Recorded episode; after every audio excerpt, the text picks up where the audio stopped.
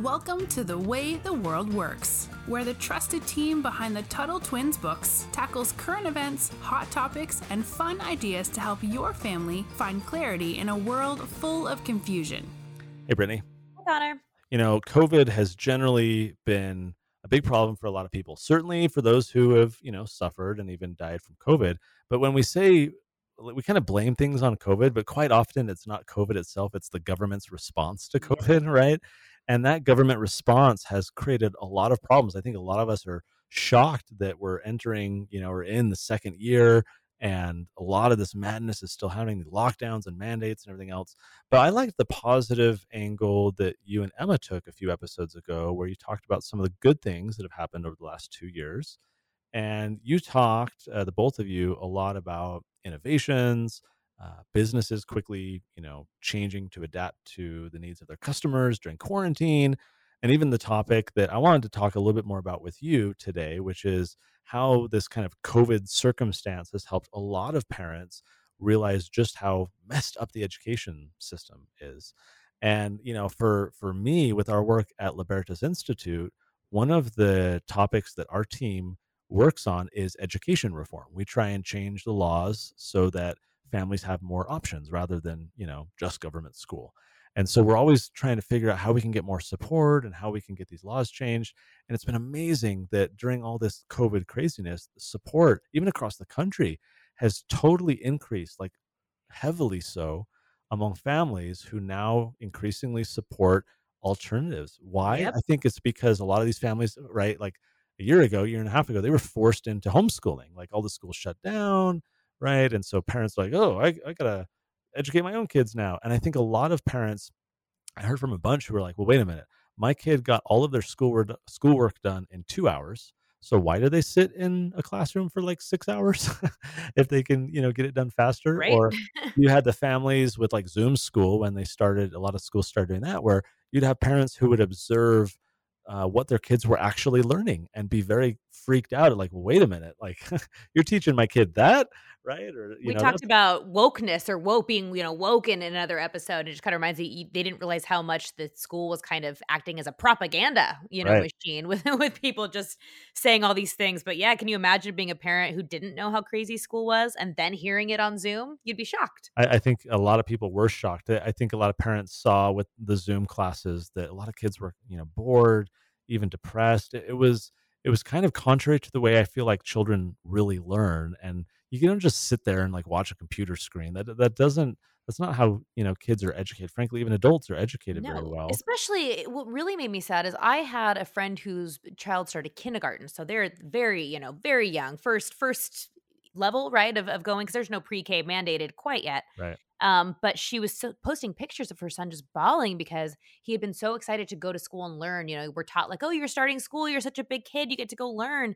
And instead, he was bawling in front of his computer all day because how do you make a five year old sit right. in front of a computer and listen to a teacher talk about like, drawing like here's an art project that you can't do because you're sitting in behind your desk at home or it just or here you know it just it made me so mad and so sad to see these kids so sad and there was nothing you could do about it because it's still government compulsory school meaning you still have to go. I i feel like one problem is I think of it like kids who grow up on a certain diet. Let's say even just an American diet. They're eating PB and J sandwiches and spaghetti, although I guess that's Italian, but whatever, right? They have kind of like their their basic meals every day, right? And then they go on this foreign adventure, let's say to, you know, Asian countries or European countries or wherever, and there's all these different foods, right? And and, and they have funny names and ingredients you can't even pronounce. And so what would be the natural reaction of most kids when placed in that circumstance? They would not want that food. It's foreign yep. to them. They'd probably think it would taste gross. That's kind of the natural, you know, I think uh, theory that a child might have, and they want kind of the safety uh, uh, and the comfort of the world that they know, the the limited ingredient set and type of foods that they're accustomed to. And yet, if you somehow got those kids to try these different meals, chances are they'd really like a lot of them I talk about this with my kids. It's like, you know, initially we might bring up, hey, let's go on this adventure. Let's do this idea. And sometimes we'll meet with resistance. Like, oh, no, it'll be scary or it'll be blah, blah, blah. Right. And they have these Even ideas. I do that as an adult. exactly. Right? Okay. So this is for an uh, episode for Brittany here. So, you know, and, but then it's like, well, wait a minute. Like, we don't actually know what it's going to be like. Let's go experience it. Let's have a sense of adventure. And chances are, you know, it might be okay. It's like Brittany when you had to go hiking the other day, right? Wasn't Ugh. that one? so you saw my Instagram. I saw your? Instagram. Uh, and it's so, not pleasant. No. and- but but so with my kids, oftentimes at the end, you know, they will initially have resisted an idea, but then they love it. And I feel like it would be the same thing with kids. With my example of like going to a to a foreign adventure and trying a, a new food. Okay, why am I saying all of this? It's because I know so many families over the years where the parents have been like, eh, homeschooling isn't for us, or Homeschool kids are weird or it doesn't work. yeah, yeah. Or I could never do that, or my kids wouldn't enjoy it. You know, they they really you know prefer to be in school. And so then the, the schools you know shut down, kind of force parents to finally make this step, right, or kind of figure out alternatives. Maybe it was homeschool. A lot of them, you know, went to private school. They figured stuff like that out. Uh, we had pandemic pods, homeschool co-ops, tutors Yeah. right? Online education, all these different things. And so parents were kind of put in the circumstance like, you know, you were when hiking or my kids are when doing some of these activities. It's like, no, no, let's just go do this. And look, it doesn't mean that everything was perfect, doesn't mean that everyone loved it. And yet there were so many that did because they were kind of pushed into like, hey, let's actually have you try this out and figure it out. And now that you are, a lot of you are going to stick with it. A lot of you are going to like it. And so I feel like the biggest disruption or the biggest change was for a lot of the parents who were like, well, wait a minute, we actually kind of like, you know, this new, you know, um, experience, and we like that we can control what our kids learn, and we can have more of a say, and and and all that kind of stuff. So I feel like that was a big element was kind of giving this a lot of the parents a nudge to try something new. Yeah, I think another thing it really brought to light too is, and we've talked about teachers unions before, um, how how bad teachers unions are. And I don't want to say all teachers are bad. There are very good teachers out there. John Taylor Gatto, who we've talked about, we'll do a whole episode on eventually. He was a public school teacher until he resigned, and he is a hero to both you and I. So there are great teachers out there, but teachers unions as a whole are not good. I don't really have anything nice to say about teachers unions. Nope. But I think one thing that's really shed light on or really exposed to parents is how selfish these teachers unions were. You know, it wasn't about getting back into the schools, even though people realized that Zoom learning was not in the kids' best interest, that kids were getting very sad, they were getting bored, they were just very unhappy doing this. The teachers were not anxious to get back in the classrooms. You know, kids aren't getting COVID like adults are. And then they made this big fuss of, you know, we're not going back in the classrooms until you mandate masks, until you do all this. But in my opinion, putting a child in a mask all day is almost as bad as making them sit in front of a Zoom computer all day. You know, they're, they're both forms of prison to be to be honest with you. And so I think a lot of uh, during the pandemic, we saw a lot of teachers being outrageous and being very selfish. And I think that shed light to, to parents like, okay, this is what's really going on here. Um, I think we've talked about this before, but my friend Corey, I always say his last name wrong, Corey DeAngelis, I think is how you say it. Mhm. He is great. He talks about t- teachers unions all the time, but he also does a lot with school choice. And I, I believe he's written and he's talked very publicly about how the pandemic really helped parents talk about school choice because it wasn't even just about maybe we'll homeschool permanently. It was also about, oh, maybe we're going to find a charter school or a public school that isn't making my kids mask. Oh, maybe we're going to find a school that isn't being so rigid on, you know, social distancing six feet. I don't know if you've seen those pictures, Connor, of the kids eating in the cafeteria, and it's like one kid per table Oh yeah. And it, it's depressing. Again, it looks like pictures of prison. Years ago, this libertarian guy who kind of went a little crazy, so I won't say his name. He did a fun segment on a show called Prison or, or School, and he did like side by side, like like okay, you only get 15 minutes of outdoor time a day. Is it prison or is it school? And it ended up being school most of the time, Or but both. um, or both, yeah. And that's what that picture reminded me of, of the kids just lonely and in masks and sitting there. So I think it, it one, it shed a lot of light on how bad schools already were, how selfish the teachers unions were, and how much we need school choice. So I think those were good, good aspects to the pandemic. And I feel like when there's there's a problem, um, that's when you get innovation, right? Because innovators, entrepreneurs, they're always trying to solve problems. And so here you have this problem of you know kids can't go to school, or if they can go to school, they have to wear masks and all these kind of crazy policies. And so parents are looking for alternatives. And so when there there are customers out there saying raising their hand if you will, and like, I, I need help, I need alternatives. That's when creative people get to work. And so you had, I mentioned the term earlier, but this concept of pandemic pods, yes. you know, and it's really basically like a micro school, which is like, hey, I'm a, you know, I'm a tutor or I'm a, you know, mom who who can throw this together and we're going to do a little like one room school you know situation where we'll educate a bunch of kids together and turn it into a little you know business even. And so you had all these little pop-up businesses these little pop-up pandemic pods where people were figuring it out.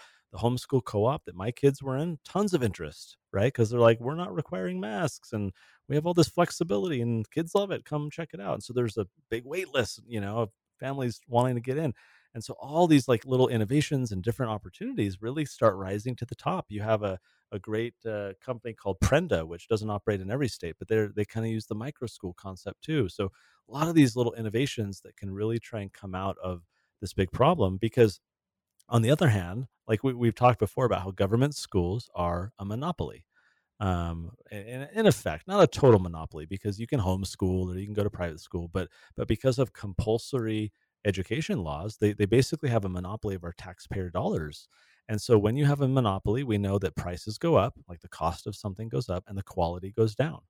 And and it's that way with government education. Over and over and over again, costs continue to go up for taxpayers, but the quality goes down. Like when you look at high school seniors, you know, you ask them basic questions or look at their tests and stuff, they're horrible. I mean, they're totally horrible. Eh, college professors, over and over again have to do what's called remedial education, which basically just means teaching high school stuff in college to high school graduates because they didn't learn it well enough in high school. So they have to teach them again in college. And so it's like, well, wait a minute. Taxpayers are paying all this money for kids to learn all this stuff and they're not actually learning it and, and they're not doing well. And so um, you, you have these problems where in a monopoly, the cost goes up and the quality goes down. And who is defending the monopoly? It's you pointed out earlier, Brittany. It's the teachers unions who aren't there to represent the kids. They're not there looking out for the kids' best interest. They're looking out for the teachers and protecting their jobs and doing whatever's going to benefit them to get them paid more. Even though paying teachers more doesn't really. I mean, you look at the data. Corey, no. who you mentioned, shares this data all the time. You know, just because you throw more money at government schools, it doesn't make the outcomes better. It doesn't make teachers teach better. It doesn't uh, help kids learn better. And so it's always this, oh, schools need more money. It's like, well, no, like, you know, I homeschool my kids or they're in a co-op or we got this private school or whatever. And the the education of the children is way better, even though it takes way less money than government schools. And yet during COVID, you've seen the teachers unions really try and go to the government, get even more money. Yeah, ridiculous. Dump money on it. And it's like, well, wait a minute, that's not going to solve the problem. No, I think you're absolutely right. But but again, I, I, love that you brought up that the best innovations have happened because people have been trying to solve a problem. And so I think right now we're at the stage where it's kind of chaos and people are saying, all right, there's a problem. I know there's a lot of parents still fighting back against masks. In fact, I guess there was one guy, you'll appreciate this, Connor, who showed up to a, a teacher, like a parent teacher meeting in a bee suit because he was trying to make a point against masks. But I thought when I saw the bee suit, I thought of you. You are a beekeeper. oh, like he was in a beekeeper suit. He was oh. in a beekeeper I, I suit. he was in like a, a, like a Halloween costume. No, no. You know what? Correct. That was a weird way to describe that. Yes, a beekeeper suit. Uh, but but it's just it's it's funny because I'm enjoying seeing the parents getting really involved, and I'm not a parent, obviously, but I do I do like seeing the the shaking up part, right, where people are saying, okay, something isn't right now it's time to do something about it. And so I think obviously the pandemic has been terrible for many reasons, but I do think this is one reason to kind of look back and say, okay, some good things are coming out of this. We're realizing there is a major problem. It's an important mindset too, because even when the world is crazy and things are horrible and all these problems are happening, there's always opportunities. It's kind of like the silver lining and the dark cloud is, is one way of saying it, right? That when we are confronted with these things, it's like, oh, what was me? And schools are shut down and they're requiring masks. Well, it's like, okay, but what opportunities is this creating? Maybe there's something better here. And so if we can have a positive mindset and say, how can we turn this bad experience into a good outcome? Chances are there are good outcomes, right? You just have to find them or kind of think through what your opportunities are. And I know so many families now who have made the decision to do something different, right, for their kids uh, rather than the government schools. And they're very happy. You know, it's not for everyone. I mean, I know a lot of families feel like, you know, government schools are for them for whatever reason. Um, and I can respect that decision, even though I don't want to have to be the one to pay for it. but but I know a lot of families who are are very happy, and so for me, the big lesson here is you know even with COVID craziness, it's really accelerated education reform. It's shown a lot of families that there's a lot of options out there. In fact, we talk about the importance of the way we really learn in the Tuttle Twins and um, and the Education Vacation because you know so often in in government schooling especially it doesn't really honor our individuality it doesn't let kids focus on their interests and so it's been a great opportunity with all the covid craziness to help a lot of parents say maybe there's an opportunity here for you to figure out something different. And so if you guys haven't read that book in a while or read it at all go check it out.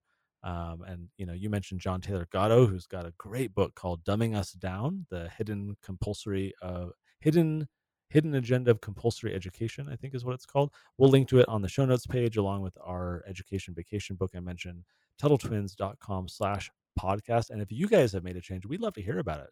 Reach out to us on social media share your story because there's so many stories out there that have been amazing about families who've made changes and are really thriving and doing better. So we'd love to hear them thanks for listening to the podcast.